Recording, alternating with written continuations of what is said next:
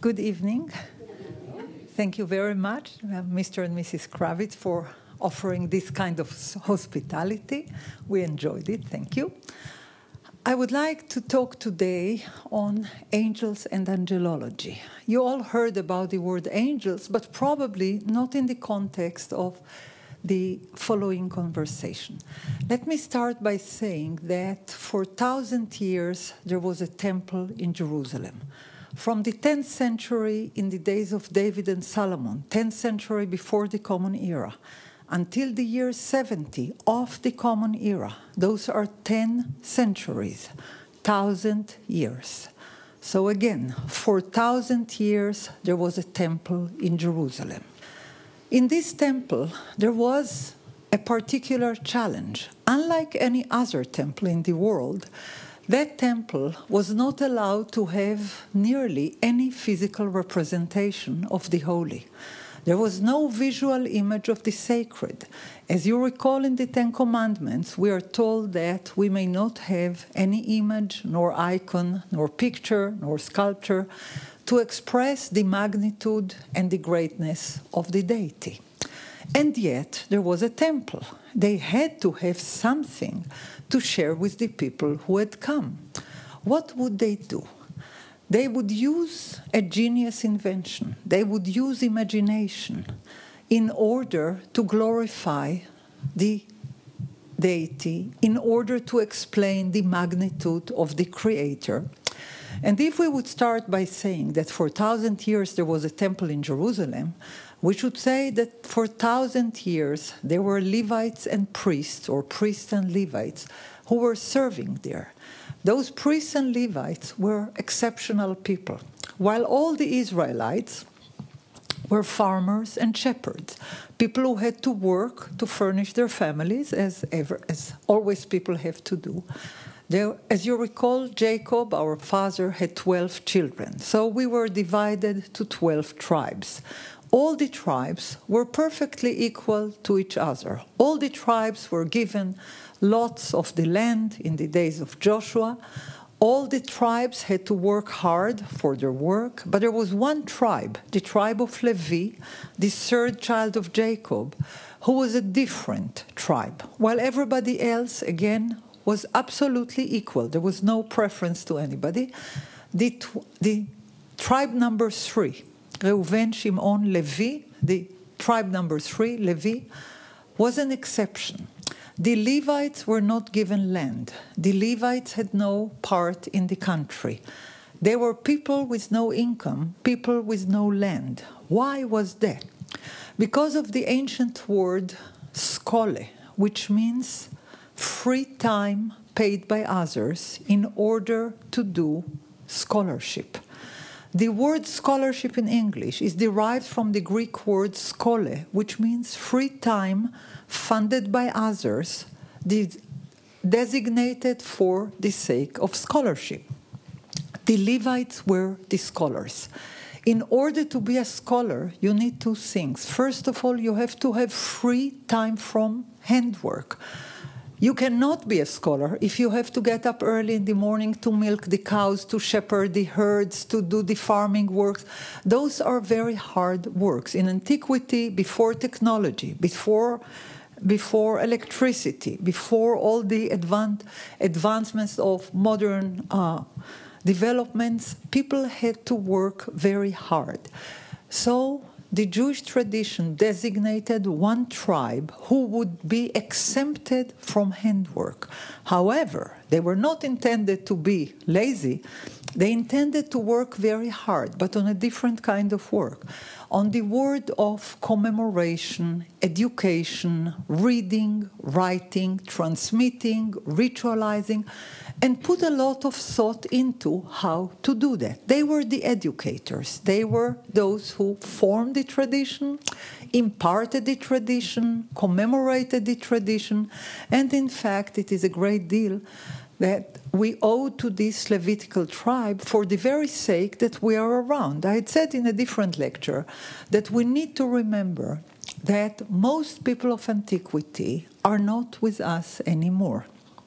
Nobody is speaking Sumerian, nobody is speaking Babylonian, nobody is speaking Egyptian, hieroglyphic Egyptian, nobody is speaking Phoenician, Hivites, Perizzites, all those languages of ancient people.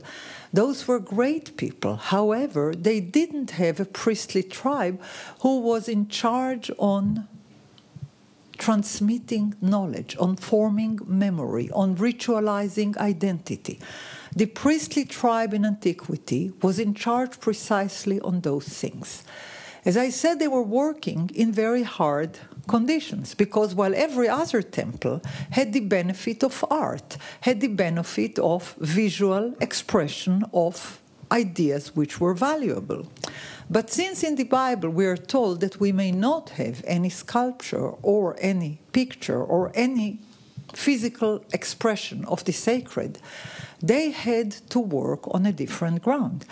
They had invented the angels in order to express all the values that they cared for. They told and retold stories from antiquity, but they told us that every valuable thing had to do with angels. So that was point number one. Why do you need angels? Because you cannot express abstract values without some kind of expression. Think for a moment how can you give an expression for justice, for truth, for peace, for knowledge, for creativity if you are not allowed to have any icons for that? How do you express justice or truth or knowledge if you're not allowed to have sculptures, if you're not allowed to have pictures, if you're not allowed to have any engraved form to express abstract ideas. They resolved this problem by inventing a whole imaginary world where those ideas were associated with divine beings. I want to give you one short example how do they describe the heavenly temple? I'm reading a text from the Dead Sea Scrolls, which is called Songs of the Sabbath Sacrifice. Those are hard texts, they're not easy because they're supposed to reflect the language of the angels. The language of the angels is biblical Hebrew with unbelievable syntax. They don't speak in any clear syntax, they speak in a very flourish, flourishy kind of a syntax, like from flowers spirits of knowledge, of truth, and of righteousness in the Holy of Holies. Forms of living divine beings, images of luminous spirits. All their deeds are of holy things, of wondrous unifications. Figures of the shapes of divine beings, engraved round and round. Glorious images of the sapphire pavement of splendor and majesty and the images of their figures are holy angels.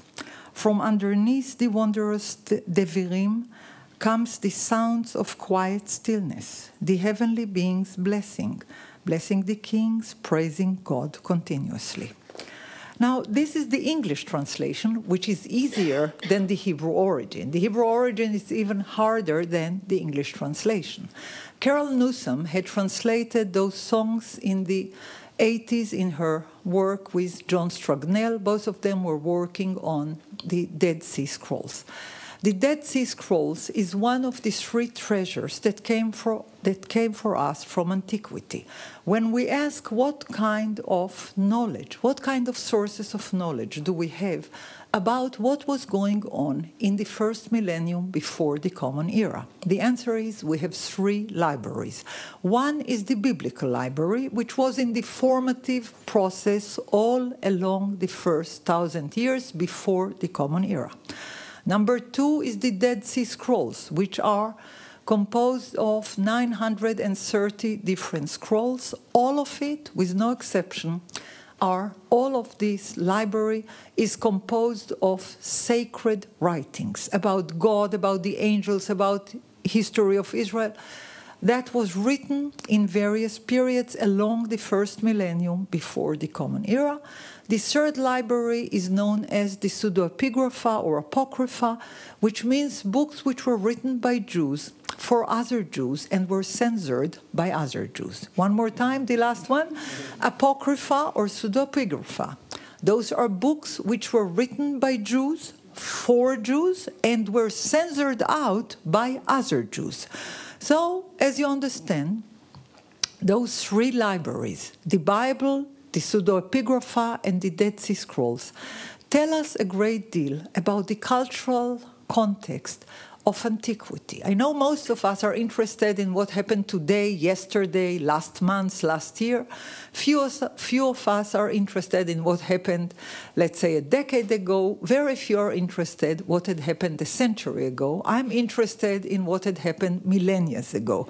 Now, I find it absolutely fascinating to find out what were people fighting about 3,000 years ago.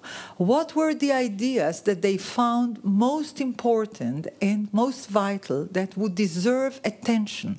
Literary expression, literary analysis, poetical, poetical creativity. Those are things that had shaped us directly and indirectly because all the great ideas of the Jewish people, most, not all, but most of the great ideas of the Jewish people were formed in antiquity. That is, in the first thousand years before the Common Era and the last two centuries, two, three centuries of the uh, second millennium. But basically, just to make it simpler, we would talk on the thousand years before the Common Era. So, if we understand that the first problem that they had is the prohibition to express sacredness in any tangible way other than in imaginary language, the second problem was that they did not acknowledge the word nature. Now, that's important. The word nature, which seems so obvious, so natural, is not to be found in the Bible. The Bible knows nothing on nature it has everything to say about creation. There is a fundamental difference between nature and creation. Nature is not dependent on any creator, while creation is absolutely dependent on a creator. And we're not talking now at all on the scientific question whether there was a creation or not. That's not at all the topic. According to the Bible, there was a creation done by God. There are various stories of the creation, and I would like to read to you the very beginning of creation according to the priestly tradition. What is the first thing do you think that God would create according to the priestly tradition? Any guess? Angels, of course. Angels are the counterpart of priests, thus, they were the, there they would be the first thing that God would create. In the book of Jubilees, the angel of the countenance is telling Moses what had happened in the 49 Jubilees that he was not around. A Jubilee in the book of Jubilees is a unit of 49 years. Moses is standing on Mount Sinai, and after the day that he had received the law in the 15th of the third month, he is standing on Monday on the 16th of the third month, and the angel of the countenance is telling him the following. And the angel of the countenance told Moses at God's command Write all the words of creation. For on the first day, He, God, for in the first day, He created the upper heavens, the earth, the waters, and all the spirits who serves before Him the angels of the countenance, the angels of holiness, the angels of the spirits of fire, the angels of the spirits of the currents, and the angels of the spirits of the clouds, angels of darkness, ice, frost, dew, snow, hail, and hoarfrost, and the angels of thunders, and the angels of the storm, winds, and the angels of the winds of cold, of heat, of winter, of summer, the, angel, the spirits of his creatures, which he made in the heavens and which he made in the earth and in everything, the abyss, the darkness, dawn, light, the dusk, which he prepared with his knowledge, Then we, the angels, then we saw his deeds and blessed him on account of all his deeds, and we praised him in his presence because he made seven great works on the first day. Now, this is a very interesting retelling of the story of the first day of Genesis, because in the Bible, as we know it, it's much thinner description. We know that in the beginning God had created heaven and earth. However, the book of Jubilees, written by the priesthood in the middle of the second century before the Common Era, is adding to the biblical story the presence of the angels. If you could follow what I read, there are two kinds of angels angels of knowledge, angels of countenance, angels of sacredness, and so on, and angels of various phenomena of nature. Because according to the priestly literature, there is no such thing as nature. Everything is a divine creation. Everything is pre calculated, predetermined by divine crea- creative process. It is eternal and it is taken care by the angels who are the angels of sun or the angels of moon or the angels of wind or the angels of every what we would call a natural phenomena so this is sort of animation of the natural phenomena. But what the meaning of it is that we should not take for granted anything that we see. It is not just happen to be there, winds or sun or hail or frost. It is part of a divine scheme of what we would call the great cycles of nature, only they would call it the great cycles of creation. Creation is an ongoing process which is directed by the angels who were commanded by God to carry on these natural phenomena. So the angels are divided to those who are in charge on the visible things like natural phenomena and those who are in charge on the invisible things. What's the invisible? Truth, justice, knowledge, sanctity, sacredness, all the abstract ideas which have no iconographic expression. The angels are those who are in charge on those ideas. So, in a sense, we can learn from that that the priests are in charge on natural phenomena and the priests are in charge on knowledge and sacredness because whatever the angels are in charge on the priests are the reflection, or vice versa. Whatever a priest is in charge on, an angel in heaven is a parallel to his work. Why did they need it? I return to what I started with. It is very hard to express the invisible. The only nation who had invisible gods were the Jews. All the other nations had visible gods, you know, sculptures of this, sculptures of that. If you have been in India, you have seen the sculptures of Buddha. If you have been in South America, you have seen the sculptures of the local cultures, the Aztecs, and so on. All cultures had visible expression of the divine powers. The Jewish people had no such expression. They had invented it in their imagination, expressing the eternal, the cyclical, the pre-calculated, the predetermined. What would be the most important idea of the Jewish people? The eternal cycles of time time of work and time of rest. And because of that, the angels would be in charge on time as well, exactly as the priests are.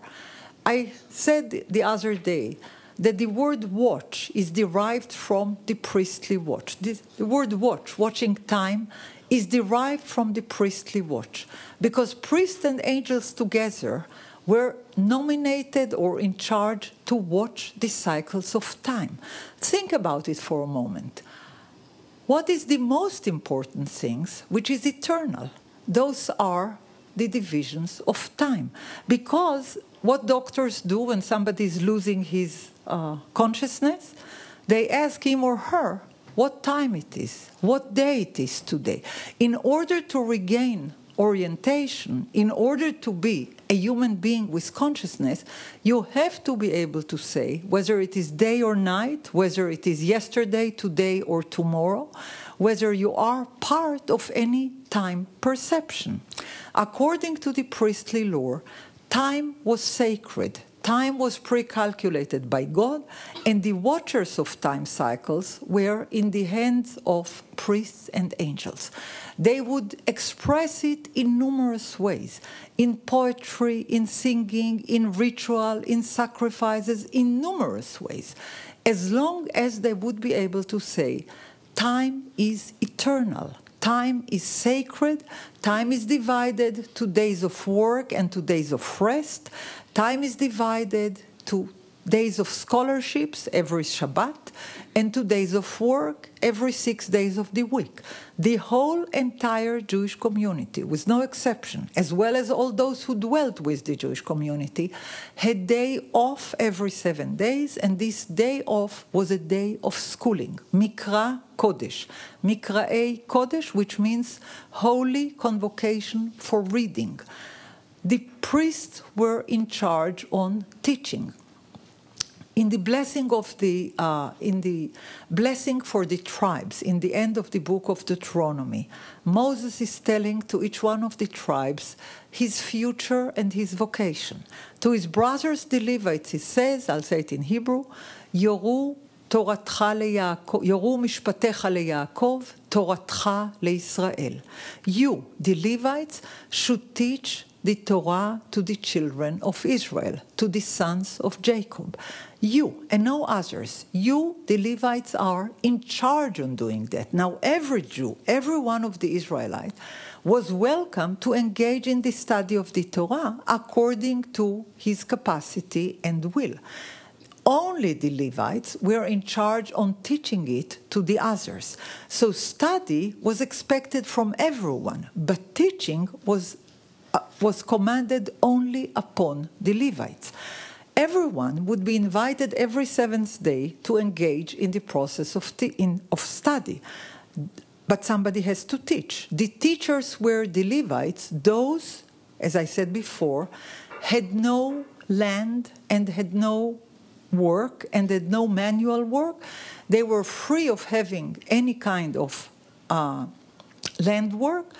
They were people without income, they were supported by the people. Why would the people support them?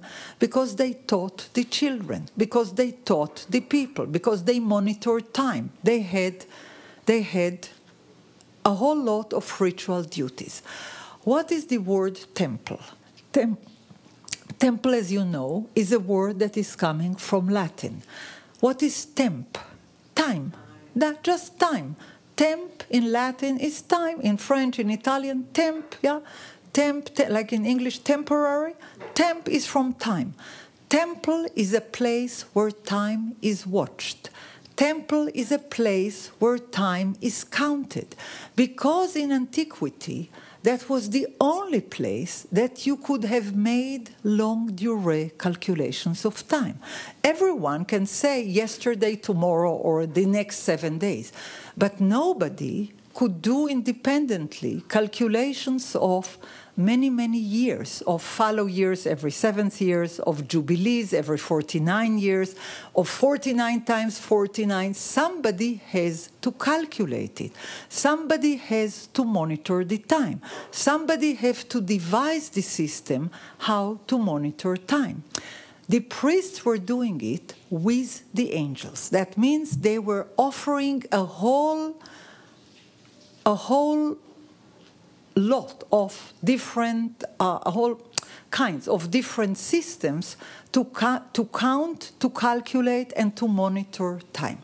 Number one system was sacrifices. Number two system was incense. Number three was singing, and number four was the priestly watch. Time was so important that they would do everything in their capacity to monitor it and to make sure that they are not mistaken. Singing means that every day of the year would have a special song noting it. So only in Wednesday, the first of the first month, you would sing the particular song of Wednesday of the first month. Who had composed those songs? Who is in our tradition called Neim Zmirot Israel? David. David, King David, David was the one that tradition is ascribing to the writing of thousands of songs, a song for 10 songs for every day of the year in a year that had 364 days. 360 days had 10, day, 10 songs per day composed by King David. So does the priestly tradition telling us. So there were, there were in antiquity 3,600 psalms which were sung by the Levites, 10 per every day. After he had composed 3,600 psalms, and we found quite a few of them among the Dead Sea Scrolls, he had composed 52 songs for the Sabbath. I would like to read to you one of those songs of the Sabbath. In a year of 364 days that you divide by seven, you would have 52 Sabbaths, right? For each one of those Shabbatot, David had composed a song. This song is describing the way that the angels are singing. The angels are called in the Dead Sea Scrolls the priests of the inner sanctum. The angels are called Kohanei Korev or the priests of the inner sanctum. So he said, by the maskil, songs of the sacrifice of the seven Sabbaths on the 16th of the second month. Praise the God of the lofty heights, O you lofty ones among all the gods of knowledge. Let the holiest of the godlike ones sanctify the King of glory, who sanctifies by holiness all his holy ones. O you chiefs of the praises of all the godlike beings, praise this pla- praise this splendid play, sorry, praise this splendid, praiseworthy God. For in the splendor of praise is the glory of his realm. From it comes the praise of all the godlike ones, together with the splendor of all his majesty. Exalt, exalt to the heights, you most godlike ones of the lofty gods, and exalt his glorious divinity above all the lofty heights. For he is God of gods, of all the chiefs of the heights of heaven and King of kings of all the eternal council. By the intention of his knowledge, at the words of his mouth come into being all the lofty angels, at the utterance of his lips all the eternal spirits. By the intention of his knowledge, all his creatures in their, under, in their undertaking sing with joy, you who rejoice in his knowledge, with rejoicing among the wondrous godlike being chant his glory with the tongues of all who chant with knowledge, and chant his wonderful songs of joy with the mouths of all who chant with him. For he is God of all who rejoice in knowledge forever, and judge in his power of all the spirits of understanding. Thank all you majestic gods, the King of majesty. For his glory do all the gods of knowledge confess and all the spirits of righteousness admit his faithfulness, and they make acceptable their knowledge according to the judgment of his mouth, and their thanks do they make acceptable at the return of his powerful hand for judgment of recompense. Sing praises to the mighty God with the choicest spiritual portion, that there may be melody together with divine joy. And let there be a celebration with all the holy ones, that there may be wondrous songs together with eternal joy. With this, let all the foundations of the Holy of Holies praise, the uplifting pillars of the supremely lofty abode, and all the corners of its structures sing praise to God who is dreadful in power, all your spirits of knowledge and light in order to exalt together the splendidly shining firmament of his holy sanctuary. Give praise to him, O you godlike spirits, in order to praise forever and ever. The firmament of the uppermost heaven, all its beams and its walls, all its form, the work of its structure, the spirits of holiest holiness, the living godlike being, spirits of eternal holiness, above all the holy ones, wonder, marvelous in majesty and splendor and wonder, And the God of glory is wondrous with the most perfect light of knowledge. In all the wondrous sanctuaries, the godlike spirits are round about the abode of the King, of truth, righteousness, and justice. This is the song of the priest who urged the angels to sing all what I've right now read. The priests are urging the angels to praise, to extol, to sing, to describe. But while they're doing it, they are those who are singing, chanting, describing, extolling, and so on and so forth. They create what Rudolf Otto called mysterium tremendum. Mysterium from mystery, tremendum from tremore. In Latin, it's like that. When you shake, tremore. Mysterium tremendum is the fear of the sancti, of the sanctus, the fear of the horrible, endless, mighty, infinite God. However, while God Himself is beyond human perception, the angelic beings who are describing Him could be imitated and could be shared by the priestly Levites, by those who are able to describe this majestic imaginary world. This is all imagination. This is all literary creativity. But this is a literary creativity or imagination that creates a whole world. Now, I've read quite a few lines. There is not a single word there that has a tangible expression.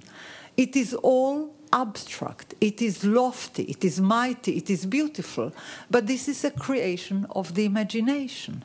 The angels are the agents who are the middle ones between complete abstract imagination and some kind of human effort to describe the infinite, the tremendous, the beautiful, the sacred, the consecrated. All those things are the creation of a world which extend and transcend the tangible perception. Now, mysticism is exactly about that. The definition of mysticism is history of creative imagination, which strives to transcend borders of the senses, to transcend the borders of the tangible, to transcend the borders of the visible. The visible has limits. We can see only that much, that far, that deep. The imagination has no limits. The imagination creates a world which is far beyond the realms of beauty that humans can create. The imaginary temple in heaven is much more beautiful than any earthly temple on earth. They create through the imagination, through poetry, through inspiration, a heavenly temple, which is the most meaningful temple of all temples, because the whole idea of the priestly tradition was that there is a temple in heaven, which is the archetype and paradigm of the earthly temple. Now, that was an important notion because of the following earthly temples could be ruined, earthly temples could be destroyed and were destroyed, but heavenly temples are untouchable. Because of that, the priest prophet Ezekiel, in the beginning of the sixth century before the Common Era, could have said to his listeners that he had been granted a vision where he saw in the river Kebar the reflection of the heavenly temple, where there were golden cherubim, where there were wings, there were all kinds. That's chapter chapter one of Ezekiel, which is called the vision of the chariot. He had seen, he had been shown in a reflection in the river, the heavenly temple that when the temple when the heaven were open and the temple was shown to him in his vision in the water reflection he could assure his listeners that while the earthly temple in Jerusalem was ruined by Nebuchadnezzar in the year 597 before the Common Era, the heavenly temple is forever and ever. This belief was of mighty importance because when the temple was destroyed by Nebuchadnezzar in the decade between 597 to 587 before the Common Era, nobody knew when the next temple would be built, if it would ever be built. It took 70 years until the second temple would be rebuilt. But the second temple was nothing like the first temple. However, the most important temple is the heavenly temple. Because of that, this book of mine is called These Three Temples the earthly temple, the first temple, the second temple, and the heavenly temple. The heavenly temple where priests, where heavenly priests are serving, where eternal cycle of times are kept, when sacrifices of spirit are offered is the most important temple and the eternal one. The earthly temple, and there was a temple in Jerusalem for thousand years according to biblical historiography, the earthly temple was but a reflection a narrow reflection of the infinite, beautiful heavenly temple, the one that I just read to you, some of its description. There are 13 songs of this kind that were found in Qumran, which are a quarter of the 52 Sabbath songs which were authored by David, according to this historiography. Each one of them is beautiful. Each one of these songs starts, as I read one more time the beginning of this song by the Maskil songs of the sacrifice of the seventh Sabbath on the 16th of the second month. Now, each one of these songs starts with a date because the first Sabbath of the first month would always be in the fourth of the first month. The second Sabbath would be in the 11th of the fourth of the first month. The third one would be in the 18th of the first month, and so on and so forth. Each one of the 52 Sabbaths of the year has a date, a prefixed date, pre-calculated date, and exact time in relation to the other Shabbatot and the other holidays. According to the ancient priestly calendar, never a holiday would fall on a Sabbath. It's impossible. Like it happened today to us according to the sages' calendar, but it would never have happened according to the priestly calendar. Because according to the priestly calendar, the year starts in the first of the first on Wednesday Thus, the first Sabbath would be the fourth of the first, and the second Sabbath would be the 11th of the first month. The first holiday would be Tuesday, the 14th of the first month. This is Pesach. Consecutively, that's the holiday of the leavened bread of seven days.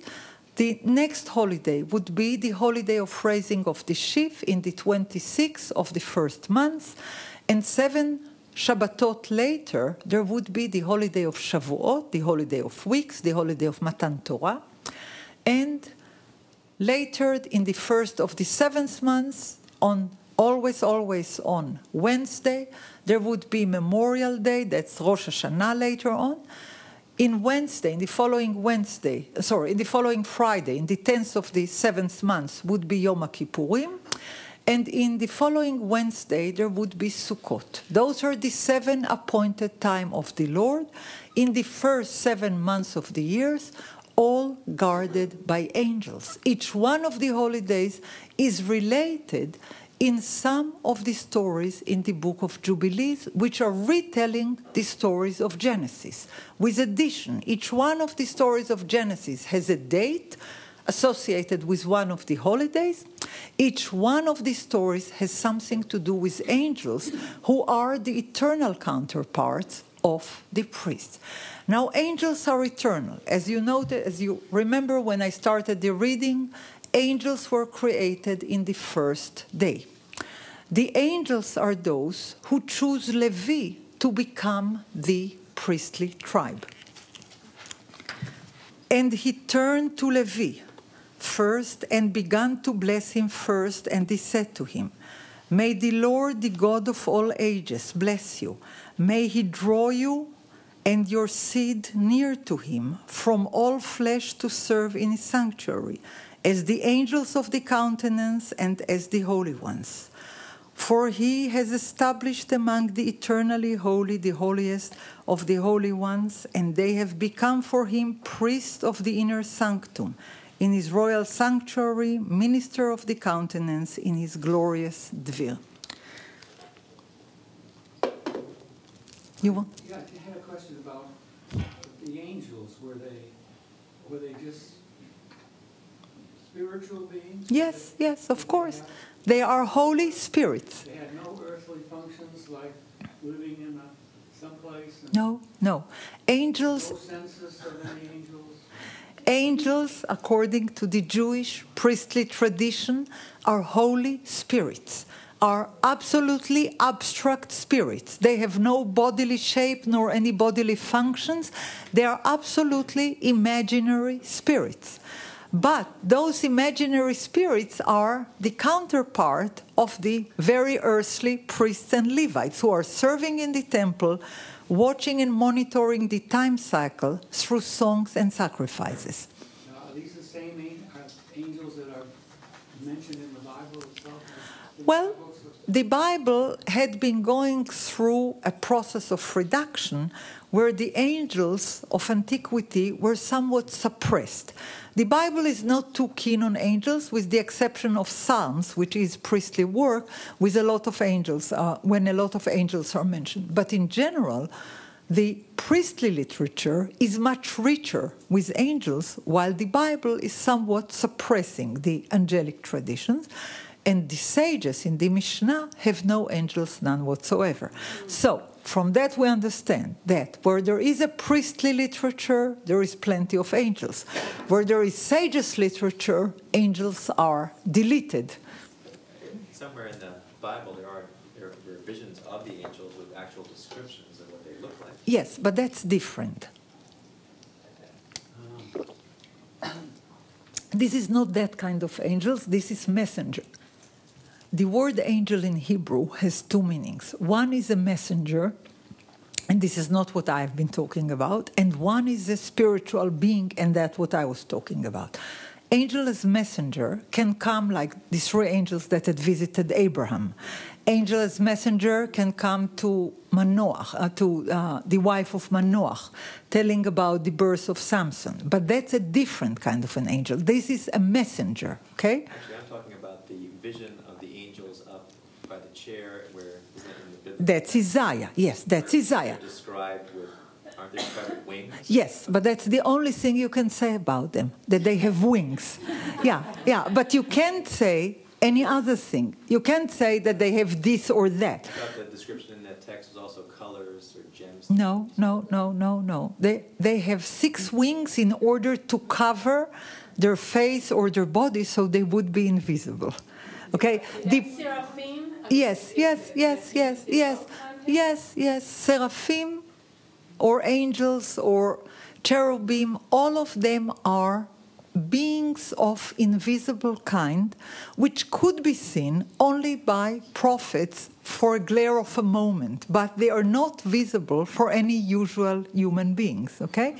In the same way, we can say that in the temple in Jerusalem, there were two cherubim above the holy ark. However, nobody could have seen them because there was one person once a year who could enter to the Holy of Holies. That was the high priest. However, he was entering with closed eyes behind a, behind a screen of incense. Heavy incense was burned, so he would enter like within a cloud, so he would not be able to see anything. It is important to note that the Jewish tradition demands hearken, O Israel, or hear, O Israel, but never says see, O Israel. We are people of the ear and not people of the eye. Everything valuable, according to Jewish tradition, is an audible thing. What you have been told, what you have been heard, what we have described to you, not what you would have witnessed with your own eyes. Human sight is always limited, is always biased, is always dependent on various things. When you hear something, you can perceive it with a full scope of your imagination. When you see something, you are limited to the tangible limits of the eye.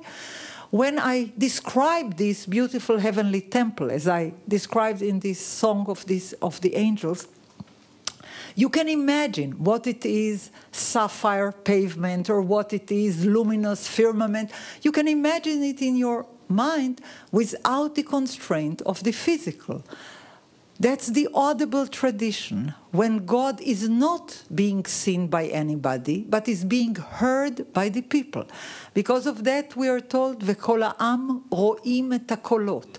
And the people were seeing the voices. Can you see a voice? No. You can hear a voice. But in order to express the extraordinary moment of the Sinai revelation, when a voice was speaking, they said, and the people witnessed the voice. They had heard the voice. They didn't see the speaker, they had heard the voice. For our purpose, any voice that is uttered aloud and clear could be heard through the generations because a voice which is recorded in writing or a voice which is ritualized, ritualized in recitation could be heard generation after generation. Every Shabbat, when you go to the temple and you listen to the Torah being read, you are listening to the same voice that 3,500 years ago was speaking in Sinai to the people who had heard it. And it is said in the Bible, it's not you, only you who are standing there in the Sinai, in the Mount Sinai revelation who witnessed this voice. It's for all generations, from generation to generation. You cannot see that, you cannot say that on any kind of a visible thing, because visible is something that you see with your own eyes. You cannot see what had been 3,000 years ago, but you can hear. If the words of the vision or the words of the revelation are written down, are memorized, are transmitted from generation to generation, you can hear it just as if it was said today or yesterday.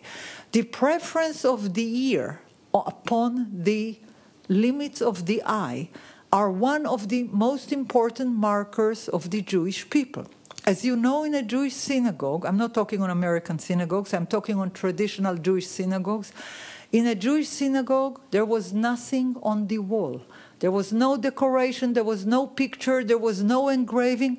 There would be an ark. On the ark, there would always be a beautiful curtain with embroidery. The women would do the best embroidery they can, but the walls would be bare. The windows would be bare. Unlike in any common Christian church, the windows would be colorful because they are telling a story through pictures. Most of the people didn't know to read in the Christian world, and the, and the colorful windows were a way to convey the stories for those who didn't know to read. They could see the shepherd, the, uh, the various symbols of the New Testament on the windows, on the colorful windows. We never had in any synagogue any visual representation of the biblical stories until the 20th century. In the 20th century, you know, we adopted all kinds of uh, various uh, cultural assets from the surrounding, and we also do pictures and sculptures and things like that. But until the 20th century, the walls would be white. The only decoration would be what we call shiviti, which is the name of God with different punctuation on the wall. The letters would be there, not an image. There would be no image in a synagogue of any kind. There would be white walls or gray walls or blue walls, there would be no image and no visual representation of the holiness. There, there would always be a book, and the book would always be read aloud. The book is not closed for the Mevinim, the book is not closed for any excellent circle, the book is for everyone to hear. The book was read aloud every Shabbat from the times of Moses and Aaron until today every week in all Jewish communities in a course of 3,000 years. So even if we can, even if we can express profound criticism on various sides of the Jewish people and Jewish history, we cannot but express a great, a great appreciation to a nation and a tradition that had transmitted through three millennia and more the idea that freedom and reading and rest are combined for the purpose of the whole entire community. Imagination was free. Imagination was allowed for everyone. It was not restricted to any particular person. Prophets could become from any tribe. Priests must be only from the Levitical tribe. The priests were in charge on the ritual commemoration, on the annual repetition, on the daily teaching. But prophets, those people who can visualize with their imagination and transmit their vision, could be from any tribe, among all the Israelites. If we would use it in our language, poets and writers who have blessed, who are blessed with imagination, could come from any corner of the people. The teachers, those who are in charge on the transmission, could have been only from the Levitical tribe until the destruction of the temple. For the last 2,000 years, the sages had decided that we dispense with angels, there is no need for them anymore, with one exception in the priestly house, which is the synagogue. The synagogue started as a priestly venue, while the Bet HaMidrash, the house of study, had started as the venue of the sages. In Bet HaMidrash, there are no angels and never were in the synagogue, the priestly venue, there are angels. In the synagogue, there are prayers with the angels. Angels are mentioned. Angels are, you remember Malachi Sharet, you know, when we, as we say in Friday. But this is priestly remnants of ancient culture that had angels in every possible aspect. Let me conclude by reading one more angelic song.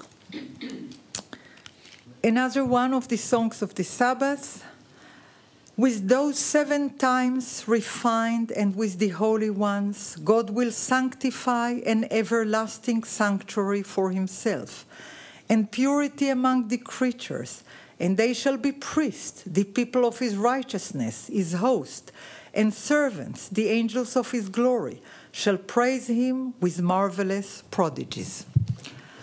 By the maskil, a song, praise the name of his holiness, and exalt him all who know justice. They who guard the way of God and the path of his holiness, for the saints of his people, by the discerning knowledge of God, he placed Israel in twelve camps. The lot of God with the angels of the luminaries of his glory, in his name praises. He established them for the set times of the year and the common government to walk in the lot of God according to his glory, and to serve him in the lot of the people of his throne for God. Now, those ideas that are associated with the angels are the ideas that the priests wanted to impart for the people. But while people are mortals and people are living on the planet only for a certain time, angels are eternal. So the priest said, eternity is most important. Because of that, every important idea should be associated with eternity. How do we work on eternal ideas? You just think about it. From the days of Genesis until today, we are counting Sunday, Monday, Tuesday, or the first day, the second day, the third day, the fourth day, the fifth day, the sixth day, and the Sabbath. This is the Jewish invention of the unit of time, which has been shared with all the world today. But this is a Jewish invention about the holy cycle of time, when every six days you work and in the seventh day you rest. And the very same numerical system of minding time or counting time has been imparted from antiquity until today. Nobody is questioning the fact that a week is a unit of work and rest. But nobody remember usually that this is a Jewish contribution for the humanity at large. There is no unit of that kind in antiquity for any other culture or nation. But the priest, the clever priest, had made sure that it would be forever and ever. Because of that, in the first page of Genesis, you are taught to count the days. Because of that, they said, the angels are those who keeping the Sabbath. Those who keep the Sabbath, those who keep the covenant, are the angels and the Israelites, their counterparts. So they say, what are the angels like? They are keeping the Shabbat. They are circumcised in some kind of an abstract way, and they are part of the covenant. So they say, the Israelites are circumcised, they are part of the covenant, and they are keeping the Shabbat.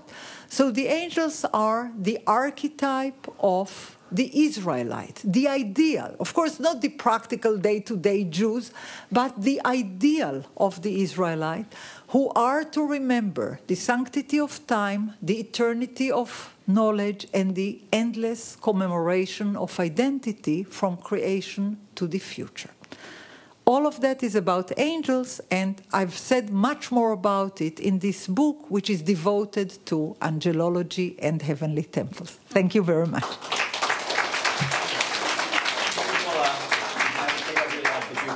But I, I want to start off with in the book of Genesis, there are these weird stories about, I think, angelic beings, or cer- certainly some kind of beings that come down to earth. Mm-hmm. Who are yeah? Who are they, and do they relate anything to angels that you were talking about? Are they Yeah. totally different? Well, in the book of Genesis, there is a famous story starting with the sentence, and the Son of God had seen the daughter of men that they are fair, and they coveted them, and they came down to earth, and they united with them, and the result of this unification were the giants. And the giants are the cause of the flood. Why? Because this unification, which transcended natural borders, had produced monsters. Because what is a monster? A monster is a creature which was created out of natural order. Because anything in nature, nature, anything born within nature, nature provides for it its food. Anything that was created outside of nature is a monster because there is no food for monstrous beings. They are not part of the food chain in nature. You may recall the story of the Minotaurus in Crete. What is a Minotaurus?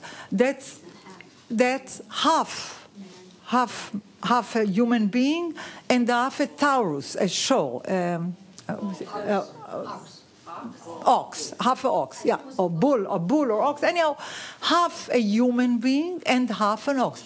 There is no food for a minotaur. What did they have to feed him with? With virgins.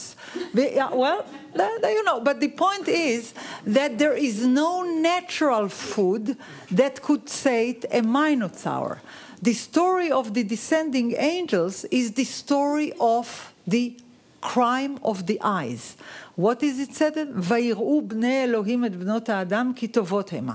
And the sons of God had seen, had watched, had seen the daughter of men that they are fair, and they coveted them. So it is an example of the sins of the eyes, which had caused the uni- prohibited unification between mortals and immortals, which had produced the monstrous being known as the giants. The giants, who didn't have anything to eat, had devoured everything amongst them, including animals, people, trees, and so on and so forth. As a result of that, the flood had come. Because in Genesis it said, "Vatimalea aretz chamas," and the earth was full of lawlessness, and the earth had cried to God, and God had brought the flood. So this story is the background of the flood. But what does it mean? It means that it's so very easy to ruin nature and to ruin creation. In creation, there is food and sustenance and life for everything within nature.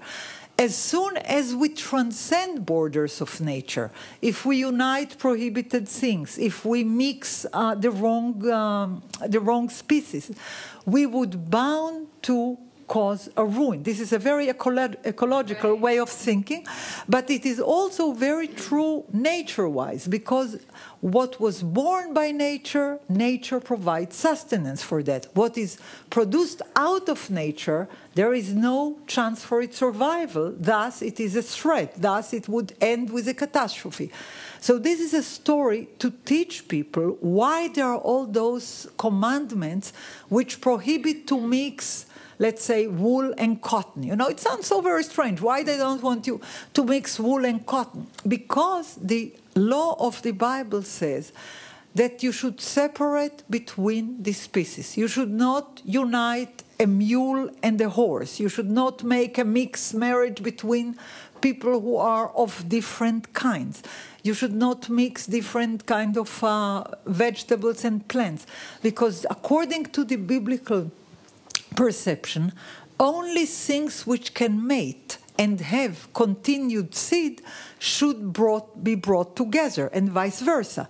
Any kind of unification which would not produce a natural outcome is prohibited and forbidden. So, angels in this respect are used to be like to learn a, to learn a teaching, to learn something how what you should do and what you should refrain from but those angels are not part of the angels that i talked about which are reflection of the priestly tribe who are transcending borders of time and space in order to create the eternal the universal the cyclical the pre-calculated and the most sacred things, the cycles of time, which would allow freedom, liberty, and scholarship.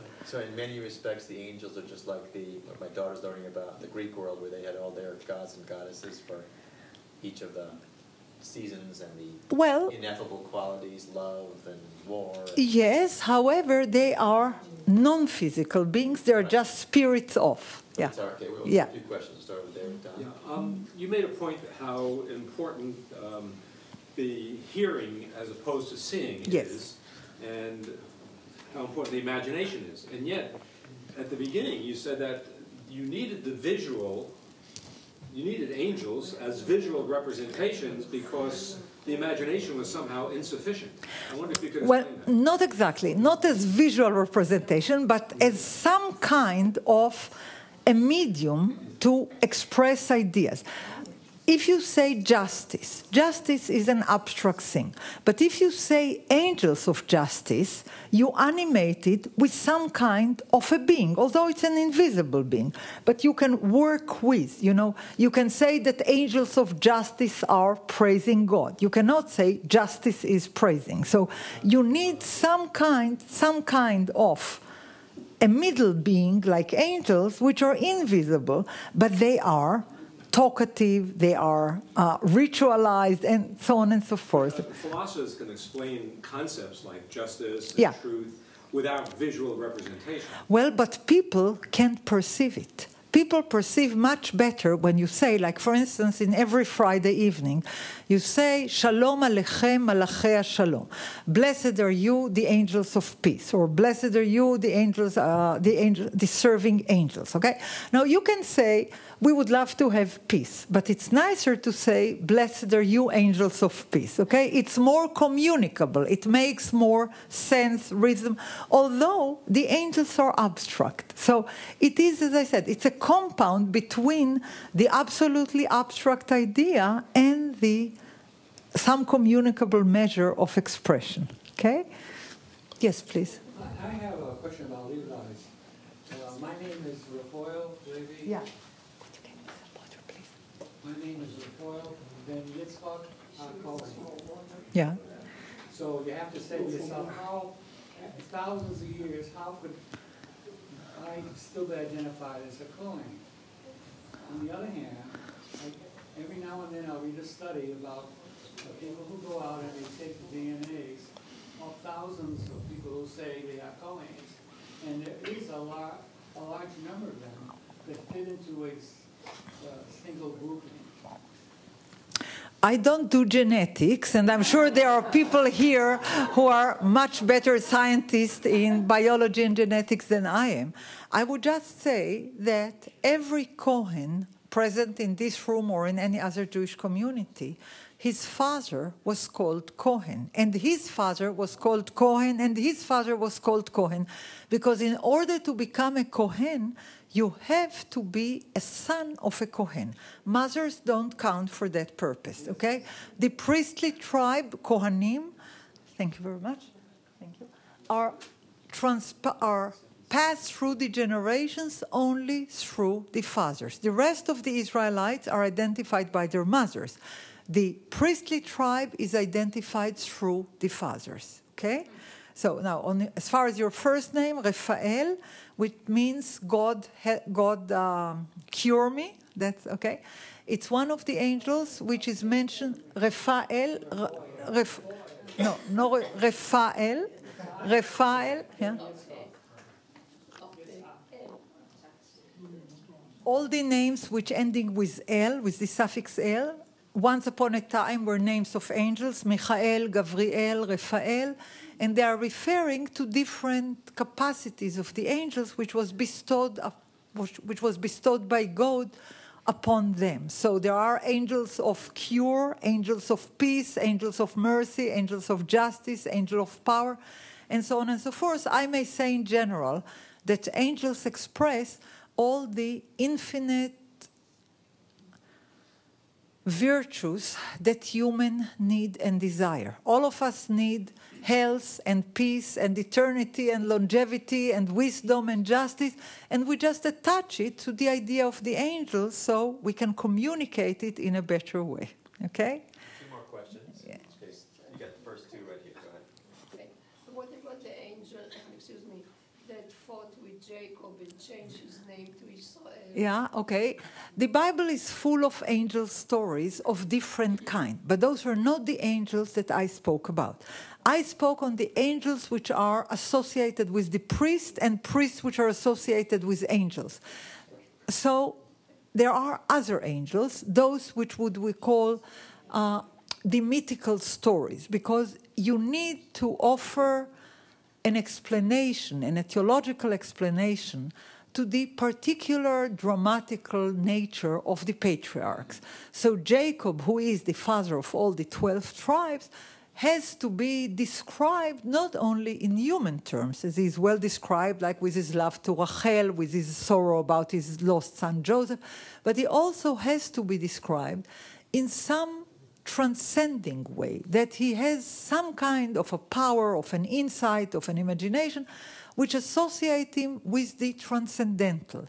The story of the fight with the angel is one of those stories. To say that he was so strong that he could have fought with an angel, which is an exception. Okay. But, th- but that belongs to a different source of stories. This, that would not be a priestly story. That would be a different source story. Okay?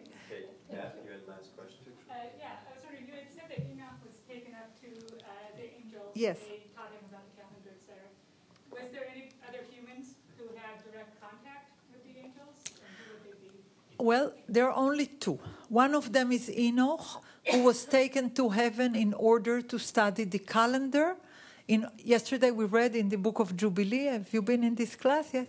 Okay, and I gave you a portion of Jubilee, chapter 4, where they said that Enoch was taken to heaven in order to study the division of time, of years, of months, of Sabbaths, of Jubilees. So he was taken to heaven in order to become an excellent student. Ever since then, every Jewish mother is expecting her child to be an excellent student, although she's not an angel and he's no Enoch. But the expectation sort of stays in the tribe. But the second person who is known to us that was taken to heaven is Melchizedek. And why is that? According to the second book of Enoch, we have the list of the generations where it says that Noah, who is number 10 in the, uh, in the list of the generations between Adam to Noah, Noah is number 10. Noah had a brother. His brother name was Ner, and Ner had a son. His son was Melchizedek. So Melchizedek is number 11 in the history of the generations. And he was the one who had received all the priestly knowledge from the days of Enoch, who passed it to Methuselah, who passed it to his son Lamech, who passed it to Noah, his son, and to his brother Nir. And Nir was a priest, as it is described, and he passed the, tri- the priestly knowledge to Melchizedek. Now, what had happened in this generation? In the generation of Noah, the flood, right? So Melchizedek was taken to heaven in order to keep the priestly knowledge from angelic source until the days of Abraham. So he was kept in paradise until the days of Abraham, when he was taken down and t- taught Abraham all the priestly knowledge about the calendar, about the songs, about the sacrifices, and so on and so forth. And all the details are in the book of Jubilees and should be read very eagerly. It's really a good reading. so, okay. Eliyahu is a different story. Thank you.